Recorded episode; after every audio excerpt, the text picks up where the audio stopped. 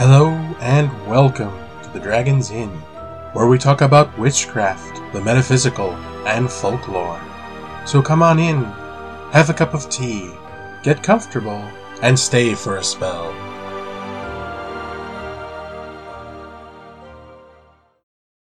Hello, my dear listeners, and welcome! Welcome back to the Dragon's Inn.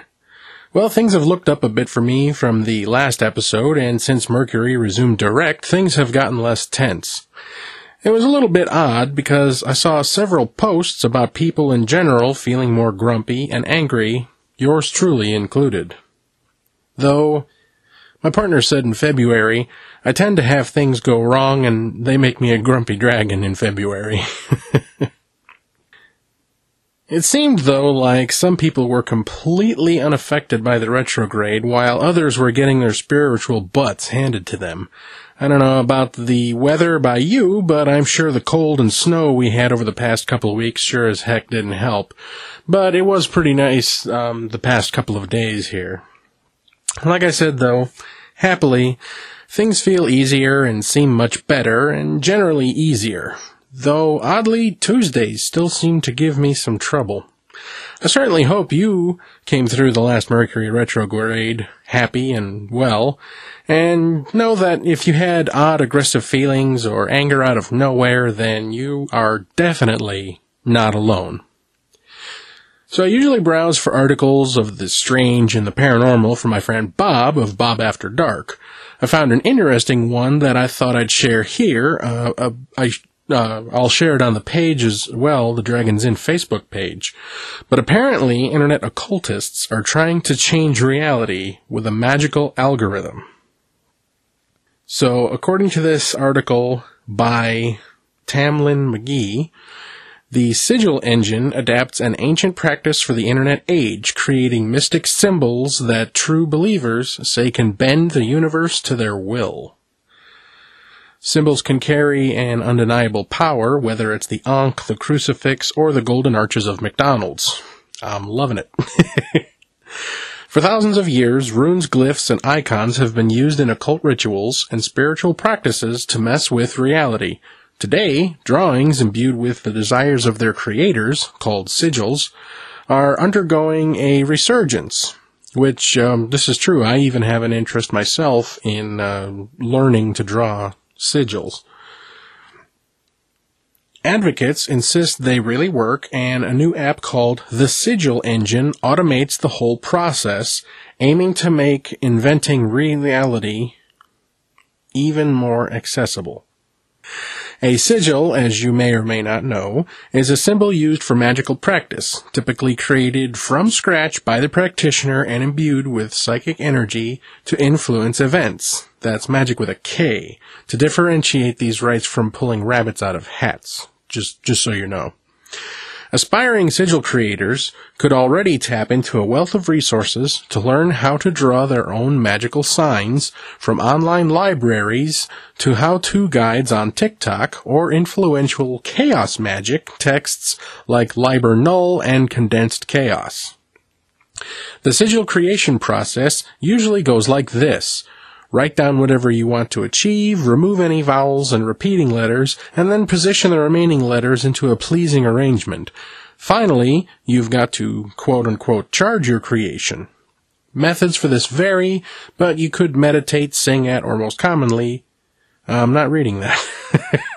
uh, it's, it's adult, so I'm not, not reading that to you. Uh, before finally destroying or forgetting all about it and awaiting the results. Skeptics, of course, might balk at the idea of drawing our own realities, but others may also find themselves surprised at the results, which believers say work best when they're within the boundaries of your day-to-day life. There's no point in charging a sigil to win the lottery if you don't buy a ticket, Chaos magician and comic book writer Grant Morrison once wrote. To test out sigils, Morrison famously modeled a character after themselves in The Invisibles and began to see cruel events inflicted on the fictional figure, such as burst lungs, actually transpire in real life. Um, they decided to be kinder to the character after that. Now, according to this, uh, users of the Sigil engine, though, rely on code to do much of the legwork. When visitors land on the URL, they're greeted by a sparkling black background and a prompt to type their intention. Doing so will set the engine in motion, drawing the sign in bright red. Co-creator Darragh Mason, who hosts the Spirit Box podcast, describes this flourish as a prayer or a moment of reverence to the goddess Babylon, found within the Thelemic system first synthesized by British occultist Aleister Crowley. The backdrop alludes to the great expansive void from which all things spring. We wanted to create something that actually felt magical when you used it, Mason told Motherboard. For a lot of people in their magical practice, the aesthetic helps give it more potency, so we were very conscious. We wanted to have the process of creating a sigil, removing the vowels, removing repeating letters, creating the actual symbol itself, to be experiential. I think it means experimental. Something that you grew in and gave it a sense of wonder. Eh, maybe inexperience. To ensure the final sigil is almost guaranteed to be unique, the application logs the speed of typing, the time between keystrokes, and compares these to the entirety of the Liber Cheth Vel Vallum uh, Abiegni. That's a mouthful. A thelemic text that is contained within the code. The measurements are combined to return a unique value for each of the base characters, says co-creator David Tidman.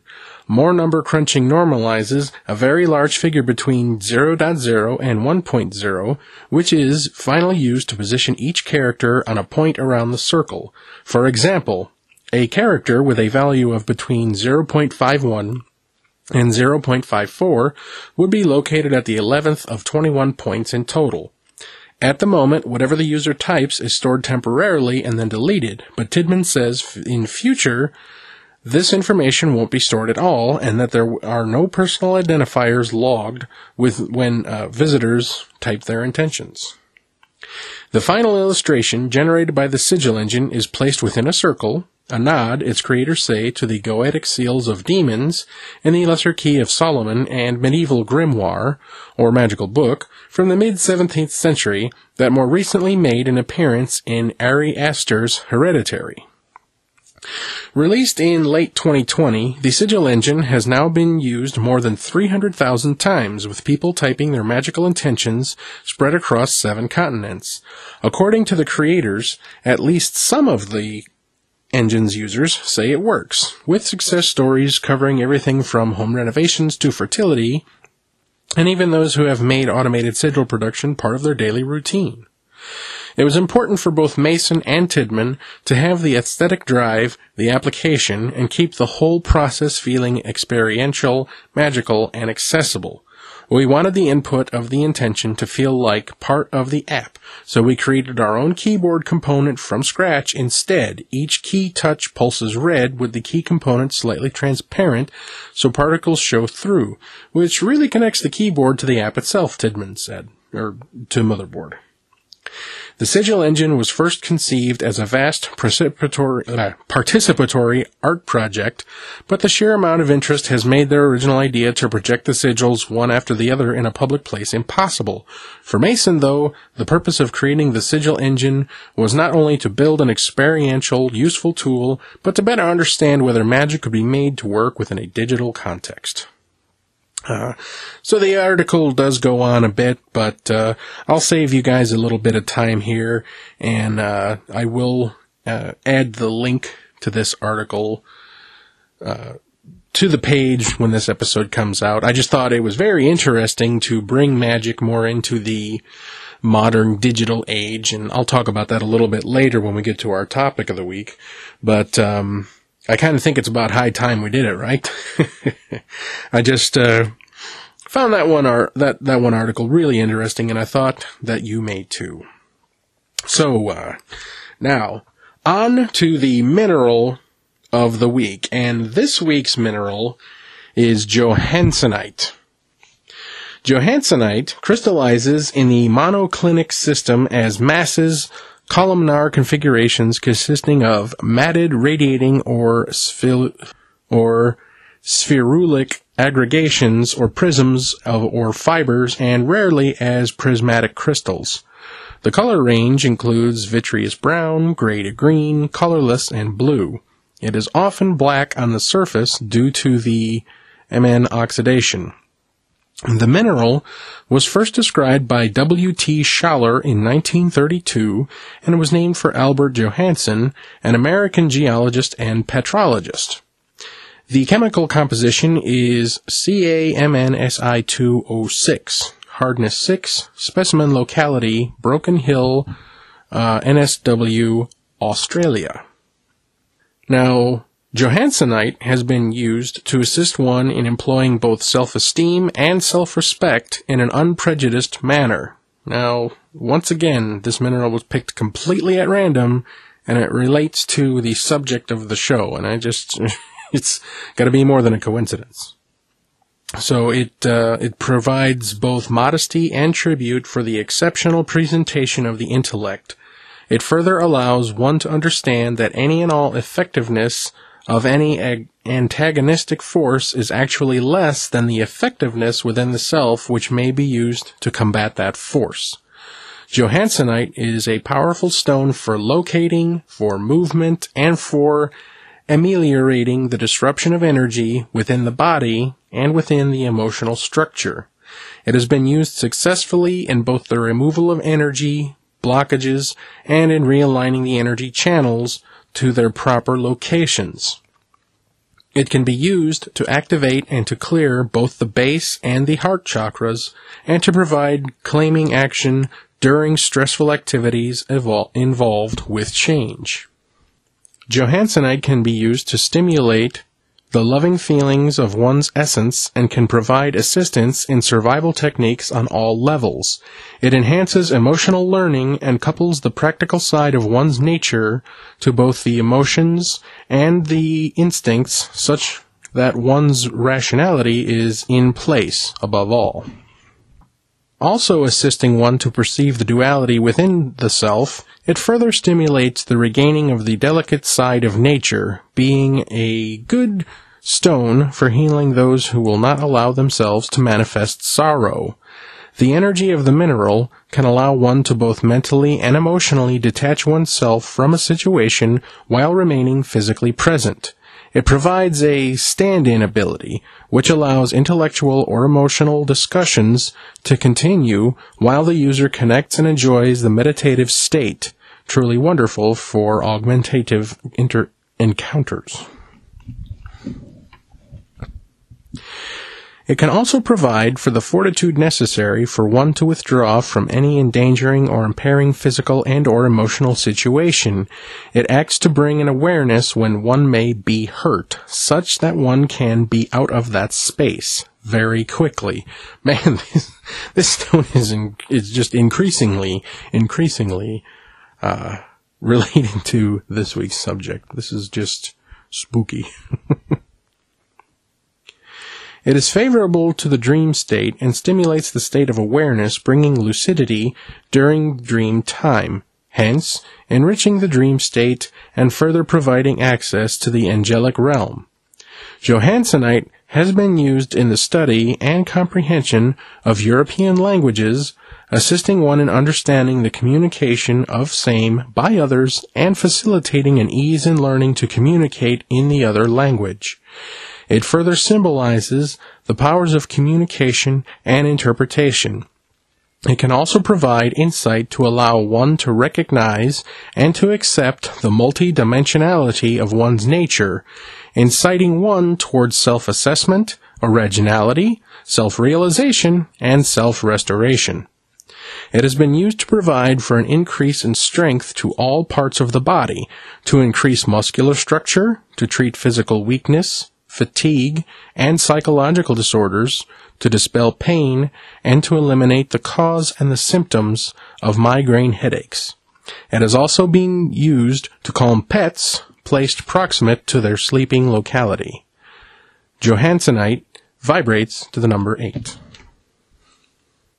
So we will get down to this week's subject right after a quick message from a podcast that you should be listening to. Oh, hey there, Count Panic. I got a question for you. What's that, Bob? What do you know about Mothman, the Loch Ness Monster, ghosts, demons, and things that go bump in the night? Not much, Bob. Well, lucky for you, we host a podcast called Bob After Dark where we talk about legends, lore, and the supernatural. Wow, where can I find this podcast? Wherever you find your great podcasts at. And welcome back. I apologize if you heard uh, meowing in the background. My uh, girlfriend's cat decided she wants to be where I am recording this, and I don't exactly have a sound studio yet. but anyway, how was your break? Mine was lovely. I basked in the warm afternoon sun. Which actually, tomorrow, it's, uh, this weekend, it's supposed to be really nice out, so I'm hoping to get my truck fixed up. Uh, I found there's just a slight leak with the water pump.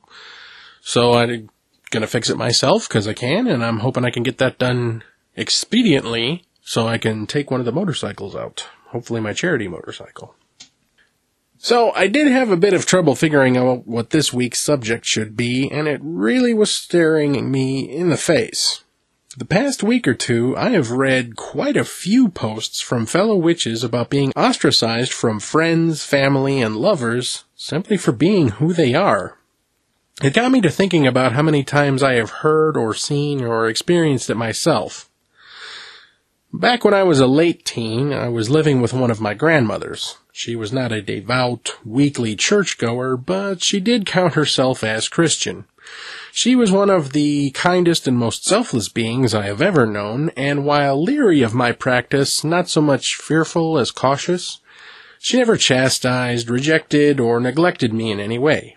I count myself as so lucky because of this. We had some relatives or friends of hers visit, it was a woman and her two kids. As, as things so sadly do, religion came up in conversation, and this woman and her children were a bit too proud of their Christianity. Which, there's nothing wrong with being your religion, but, you know, or having your religion, or, or believing in what you believe in, or being who you are, just, when you start to beat people over the head with it, it, it gets taxing. Um, when I mentioned this, her daughter, who was about 10, I believe, asked what I was. I simply replied I was pagan. This girl then replied, and trigger warning for a word here, go ahead and skip ahead a few seconds. But this girl replied, well, you're retarded. Now mind you, I was much more hot-blooded in those days, and while I don't remember my exact response, I do remember that it was not diplomatic, and I did invite them to leave post-haste. Again, compare, uh, compared to others, I count myself as lucky because my experiences like this have been few. It's been odd because I have had a lot of Christian people come up to me and start talking about God or, or trying to convert me or anything like that, but it's never been obnoxious. It's never really been tiresome. It's never, it's never the, oh my God, if you don't follow this, you're going to hell. It's just, hey, you know, hey, come and, come and join us. So it always has been very welcoming. And I suppose some may say, well, you know, that maybe that's a sign, but I feel as though I have found my path. I don't, uh, you know, I don't talk to my parents very much, but uh, one time I mentioned doing a good luck spell around Halloween, and my mother said something along the lines of wishing I didn't do, quote, that stuff, end quote, anymore. Uh, then she asked me, you want to see your grandmothers again, don't you? And I just simply said, I will and enough of a tone of finality to get her to drop the issue. Again, I've been very lucky. I pretty much grew up pagan. I've, you know, my mentor was my grandmother, and of course she was very accepting, and my other grandmother was also very, very loving and accepting, so I'm lucky. But some of the stories I've read from others are, are far, far worse. Um, I read one where it was, two people together for, you know, several years, uh, breaking up after one told the other that they practiced. Another was a complete black sheep of their family because they were just interested in, in witchcraft. I've read still more and, and still worse, though I have read and been told better as well, so don't get too discouraged. One friend said they came out of the broom closet to their mother, and she inquired of this friend two things. They sacrificed animals, and if they were still a good person. This friend was, of course, raised Christian, which, um, and, and moved to paganism, which in my experience, a lot of people I've talked to seems to be the case. I've often given hints for ways to practice and do the craft in secret without notice. In fact, I think I've done that in almost every episode. I believe that more than me have been seeing these stories as this week I shared from another page a whole bunch of ways to practice in secret, including how to build a discreet altar. But in case you missed that, here's the list of ways to practice uh, from Heart of a Witch, Soul of an Empath. They write, for our discreet witches in the broom closet. If you're a closet witch, perhaps you have a roommate who would be appalled at the idea of magic or paganism. Maybe you live on your own, but your strict Christian family often visits without warning, and you know they would have questions if they saw an altar in your house. You may live in a dormitory or apartment complex, and the close quarters make it difficult to do anything without the rest of the building knowing. Whatever your situation, you want to be a practicing witch, but the circumstances make it difficult. Here are some tips and tricks to help out. What to do about a book of shadows or a grimoire. You don't have to draw pentacles all over the cover. You can just buy a plain journal and use that to record any spells or rituals that interest you. If you were worried about someone snooping, though, you could make an electronic book of shadows or grimoire. Again, with the technological age, uh, as I said earlier, with the sigil creation, Google Drive is a fantastic thing because it connects all of your Google devices, and I'm sure there's an Apple equivalent or a Linux equivalent, but it's an app that you could make a pass, you could, if you have a tablet, you could make it password protected, and you could write your spells in that, and as a matter of fact, uh, I'm sure there are apps like Note Taker or something like that, where you can write it down by hand, which would allow you to make sigils, draw any designs or patterns, as well as put your spells in the book. So what about an altar? It is absolutely possible to have an altar and still be a closet witch. For one thing, it doesn't have to be obviously witchy things all over it. You might be able to play it off as just decoration. Again, remember when I said, well, you're just burning this color or that color candle? Um, my altar is actually held within a cedar chest, and when the chest is closed and all items are inside, it's completely anybody could come in here and they could sit on it and not realize there's you know my witchcraft items were all underneath it. It's a witch chest or wizard chest, whatever you want to call it. If you want more obvious things on your altar, though, like a pinnacle or statues of your deities, consider a shoebox altar.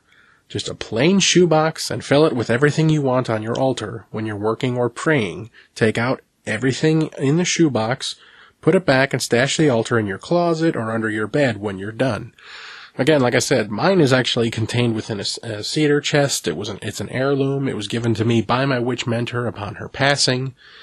I have a small wooden, uh, if you look in the pictures, uh, on the Dragon Inn of my altar, you can see it's in a cedar chest and there's like a small wooden stand in there. It's just like a little end table that I picked up, I think, through like a free cycle website. That's my altar. Uh, I put items on it and I take the items off and I close the chest up and nobody, absolutely nobody, is any the wiser other than my partner and that's because she knows I practice. So, how do you have tools as a closet witch? This one is a bit difficult. The best thing to do is tone down the tools a bit. You don't need to buy a large fancy boline when you can just use a kitchen knife. There's no need for a wand. Use your index finger, or use your hands, or use your breath like I talked about in the last episode. Instead of a chalice, just use a small cup or bowl. If you do get fancy, obvious tools, you can stash it in your shoebox altar if it's small enough. You can also pretend it's a Halloween decoration, and if it's something stereotypically witchy, like a besom or cauldron. There are ways around this. and honestly, um, I don't know about you, but uh, in a later episode, I'll talk about wands and stuff, but wands really can be anything. Some people use um, stones for wands. Some people use, uh, you know, trees, parts of wood.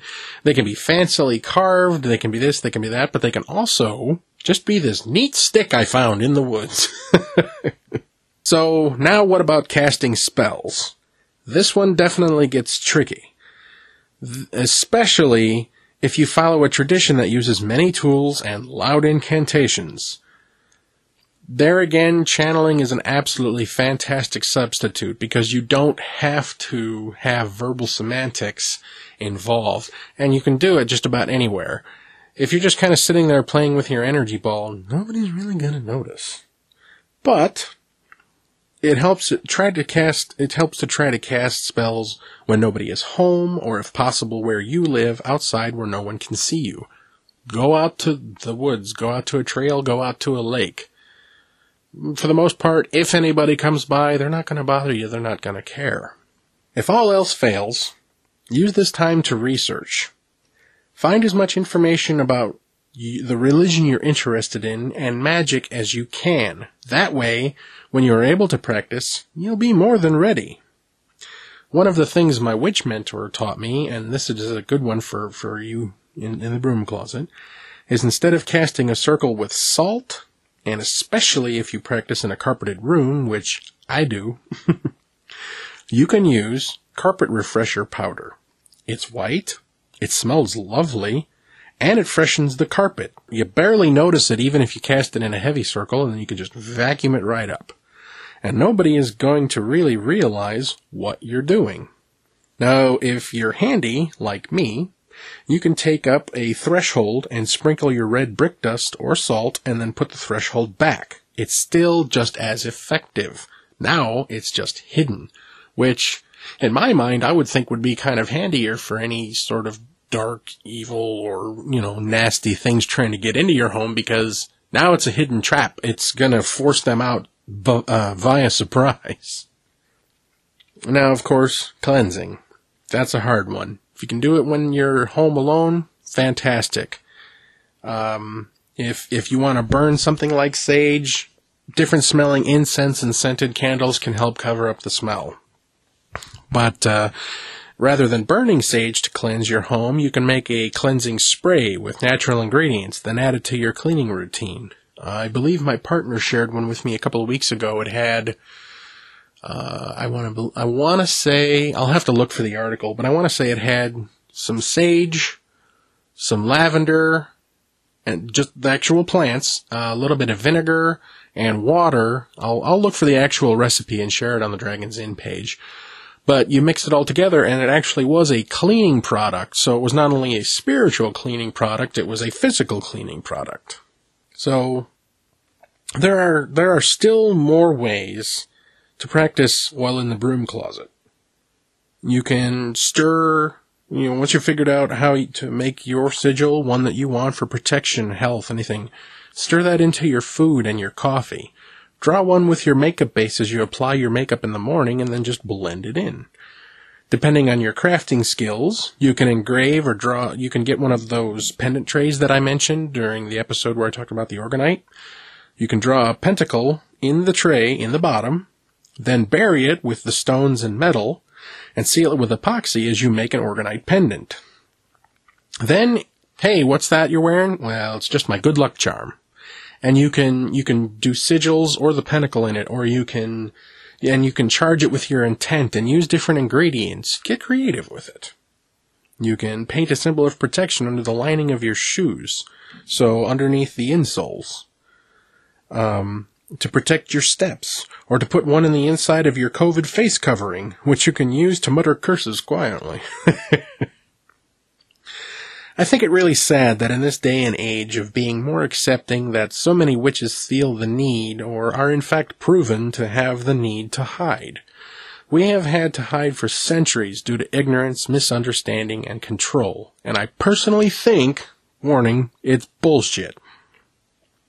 I wanted to do this episode to reinforce to you, dear listeners, that you are not alone, and more people will accept you than you realize. Come to think of it, I shared an article a while back that witches outnumber Presbyterians in the U.S. now, Wicca paganism growing astronomically. And to the best of my knowledge, I don't quite remember, that number was the witches that we know about, like me. But of course, there's no exact census for it. So, as I have said before, I was very lucky to be raised pagan and have had few negative experiences. My partner was accepting and receptive to my practices immediately, and I opened up to her and, and talked to her about it. Hey, this is something I do. I did it early in the relationship. To you, if you're with your partner for a long time and then you come, cl- come quote unquote, let me put that quote unquote, come clean that they're, that you are, it's probably better to pull that band-aid off sooner rather than later because you know after it's a more of a long-term relationship you got to figure there's going to be some, there's going to be very very hard emotional attachment but uh like I said, my partner was open and receptive, which I sometimes joke with her that she, she should be thankful and she better believe in it as it was my practice that brought us together. so as I've said before, I accept you for you. I'm your witch dad now. Drink some water, get some rest, and if someone is making you feel unsafe because of your beliefs, unwanted or unloved due to their toxic behavior or mistreatment of you, it's okay to not have them in your life. If they make you feel truly unsafe, I want you to please seek help. They're not worthy of you, you beautiful witch you. One, one final note, one final thought is, um, if you want to come out to your partner or your family and you're not quite sure, obviously if they're super, super religious, um, in one of the religions that looks down on witchcraft, tread lightly. I don't, I, I want you to feel wanted, loved, and accepted. Uh, that's something everybody deserves. But I don't want you to put yourself in an uncomfortable position or in harm's way. But one of the things you could potentially do is just mention in passing. Hey, you know, I heard about, I read, came across an article about people practicing witchcraft, this or that. It's okay to dip your toe in. You don't have to jump right into the water because it could be boiling. But little little subtle things like that, and kind of see if you can get their reaction. You say, "Oh well, you know that, that's nothing." Okay, well, what if I were to practice that? Or if they say, "Oh my God, everybody who does anything like that, they're going to hell and they're evil and they're the worst kind of person," they might not be the best person to come out of the broom closet to. so again, if somebody puts, if if your beliefs, your practices, somebody really threatens you or anything like that, don't let them gaslight you into thinking that their way is the only way, because it's not. And don't let them abuse you in order to keep you under their thumb. Please, seek help. You're not alone. There are others like you out there, and there are people willing to help. I dearly and truly hope that this episode has been helpful and encouraging to you, even if only to let you know that you're not alone Many of us are out, but still many, many more hide in the broom closet. If you'd like to share your broom closet story or coming out story, or you have suggestions for ways for other witches to practice in secret, then please PM the Dragons Inn on Facebook or email the Dragons podcast at gmail.com. Your messages will be kept strictly confidential unless you want to be mentioned. I'm Ryuujin, and next week we'll be talking about the spring holiday, Ostara. From my family at the inn to yours, be safe, be happy, be yourself, and merry met. Thanks for listening. Remember, in a world where you can be anything, be kind. Whether you practice daily, monthly, yearly, or are still in the broom closet, you matter, witch. Thanks for listening.